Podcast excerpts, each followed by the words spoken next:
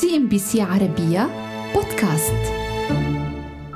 نحن ندخل حقبة جديدة من حيث مخاطر العمل في الصين.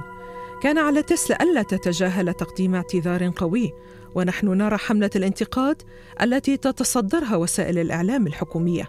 الكلام منسوب لليلاند ميلر وهو مؤسس شركة تشاينا بيج بوك انطلقت حملة الانتقادات المكثفة إلى شركة تسلا من قبل وسائل الإعلام الحكومية الصينية بمجرد أن أعلنت عن أرباح الربع الأول من العام 2021 حيث سجلت زيادة في أرباحها لسابع ربع على التوالي.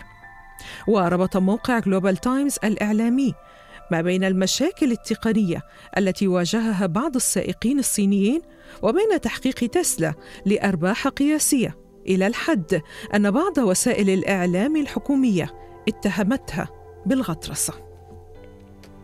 في هذا الخصوص أشارت آن ستيفنسون يانغ وهي مؤسسة شركة الاستثمار جي كابيتال ريسيرش في الصين أشارت إلى مقالات الرأي التي يتم نشرها بانتظام على وكالة شينخوا وبيبولز ديلي حول تجاهل تسلا لحقوق المستهلكين وذكرت بعضا من تلك التعليقات تشكيكا بالتزاماتها الاستثمارية والضريبية على الأراضي الصينية ولفتت مؤسسة شركة جي كابيتال ريسيرش أن تدخل الإعلام الحكومي بهذا الشكل يحمل رسالة تحذير للشركة. تسلا تحتاج الصين باعتبار أن حصة التنين الآسيوي من مبيعات سياراتها على مستوى العالم كانت بحدود الربع في العام 2020 كما أن بكين بالمقابل تحتاج الشركة الأمريكية لجذب الاهتمام إلى سوق السيارات الكهربائية والتي تصب في دائرة اهتماماتها الاستراتيجية أي في مجال تخفيف مستويات تلوث الهواء وتحسين البيئة. وعليه يرى كثير من المحللين أن مصالح بكين وتسلا تسير ضمن خطين متناقضين فمن جهة من مصلحة الشركة أن تأخذ أكبر قدر ممكن من الحصة السوقية لكن من مصلحة الحكومة بالمقابل أن تخفف من نمو شركة تسلا خصوصا مع ظهور شركات صينية تتمدد في إنتاج السيارات الكهربائية. يمكن للأمور في الصين أن تتغير بسرعة خاصة عندما تقرر الحكومة أن الأمر قد حان لذلك وما رأيناه في الفترة السابقة أن وسائل الإعلام الحكومية انضمت إلى جوقة منتقدي تسلا. هذا ما ذكره كولي وهو مؤسس سينو أوتو إنسايتس وهي نشرة إخبارية تتعقب سوق السيارات الكهربائية في الصين. لكن لي بالمقابل رفض المخاوف من أن الشكاوى حول خدمة العملاء والسلامة التي تظهر على وسائل التواصل الاجتماعي سوف تبطئ من نمو المبيعات. معتبرا أن هناك من يكره تسلا لكن بالمقابل هناك كثيرون يحبونها.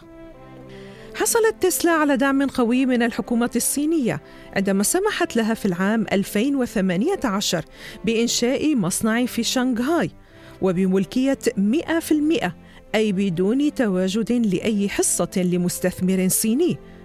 هو الأمر الذي أشاد به إيلون ماسك واصفا المسؤولين الصينيين الذين التقى بهم في افتتاح المصنع وصفهم بالذكاء.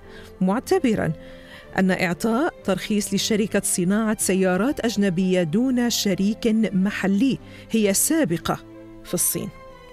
تحتل الصين المركز الثاني بعد الولايات المتحدة بين أكبر أسواق سيارات تسلا الكهربائية.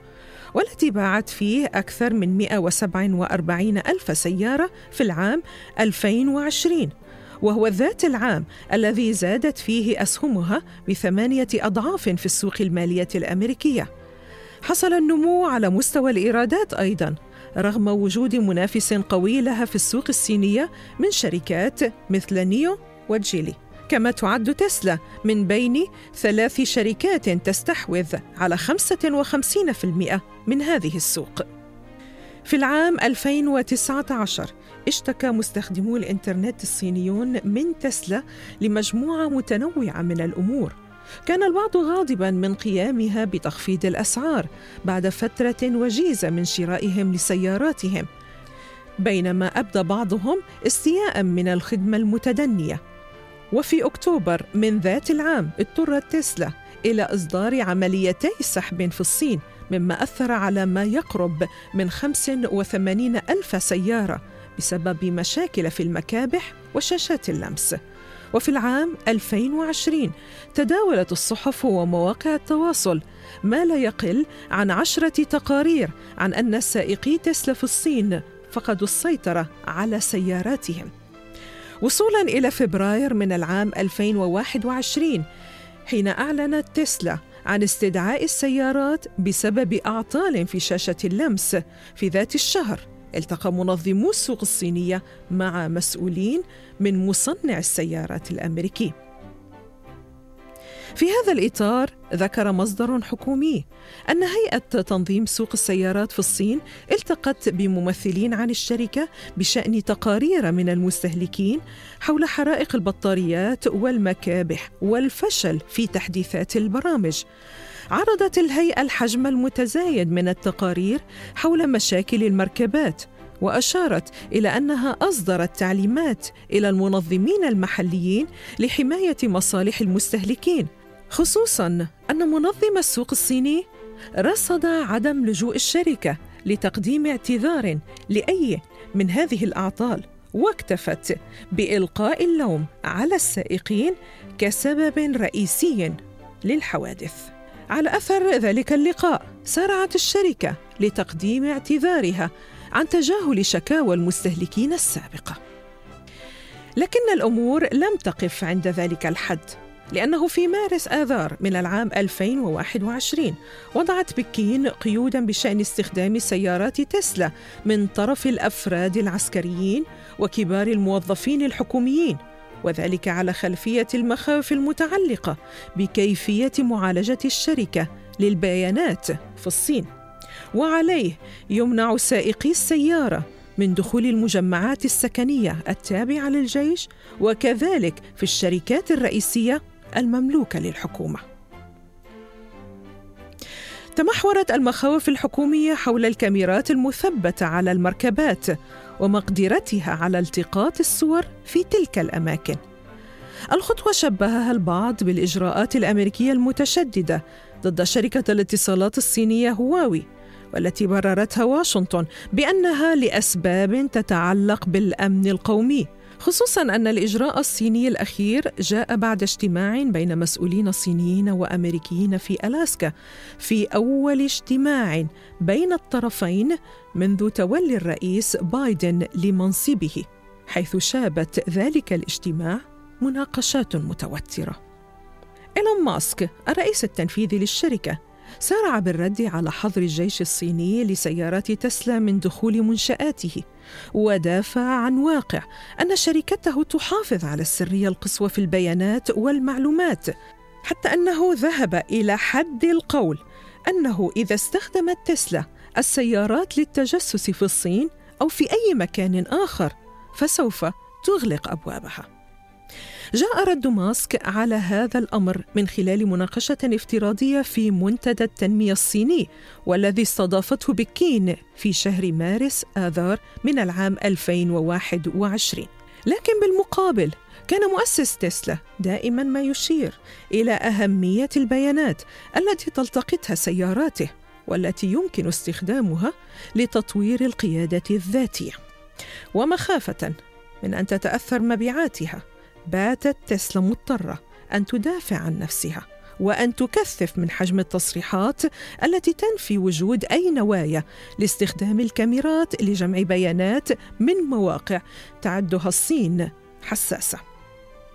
وفي محاولة لاحتواء الموقف سارعت تسلا إلى إصدار تأكيدات على الكثير من المواقع الصينية بأن تنشيط الكاميرات التي تم تصنيعها في مصانع الشركة لا يتم خارج أمريكا الشمالية.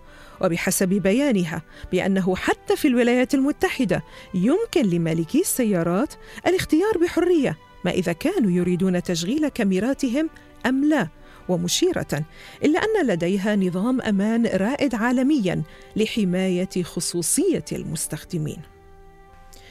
في تقرير لشركة أوتوموبيليتي ليميتد للاستشارات والاستثمار تطرقت فيه إلى أن شركات مثل فولكس فاجن ووحدة مرسيدس ديملر قد مرت بفترات مماثلة من التدقيق في الماضي لكن تقرير شركة الاستشارات تضمن تلميحا صريحا إلى مصلحة الصين في إبقاء شركة تسلا في السوق الصينية بدون أن تكون مهيمنة عليها. تستخدم تسلا مثل العديد من شركات صناعة السيارات الأخرى بما في ذلك جنرال موتورز الأمريكية تستخدم العديد من الكاميرات الصغيرة الموجودة بشكل أساسي في الجزء الخارجي من السيارة وذلك للمساعدة في توجيه وظائف وقوف السيارات والسائق الآلي والقيادة الذاتية. كما يحتوي طراز ثلاثة وطراز واي من تسلا على كاميرا داخلية مثبتة فوق مرآة الرؤية الخلفية. يمكن استخدامها لاكتشاف أين ينظر السائق. حيث ترصد تلك الكاميرات تفاصيل المرافق المحيطة. وهناك ميزة داتش كام التي تستطيع تسجيل ما يصل إلى عشر دقائق من الفيديو من الأمام. إذا وعلى نطاق واسع هناك تحديات أكبر بدأت تتشكل في وجه شركات صناعة السيارات مع الهيئات التنظيمية في جميع أنحاء العالم خصوصا في مسألة في من يتحكم باستخدام الصور ومكان إرسالها وكذلك تخزينها. وبالعودة إلى ليلاند ميلر مؤسس شركة تشاينا بيج بوك حيث قال ستبقى تسلا تحظى بتأييد الحكومة الصينية إلى أن يصبح وجودها غير عملي. من الصعب معرفة متى يمكن أن يحدث ذلك. لكن ما هو واضح هو أن بكين تمتلك السلطة لتقرير متى يكون ذلك وليس تسلا. سي إن بي سي عربية بودكاست.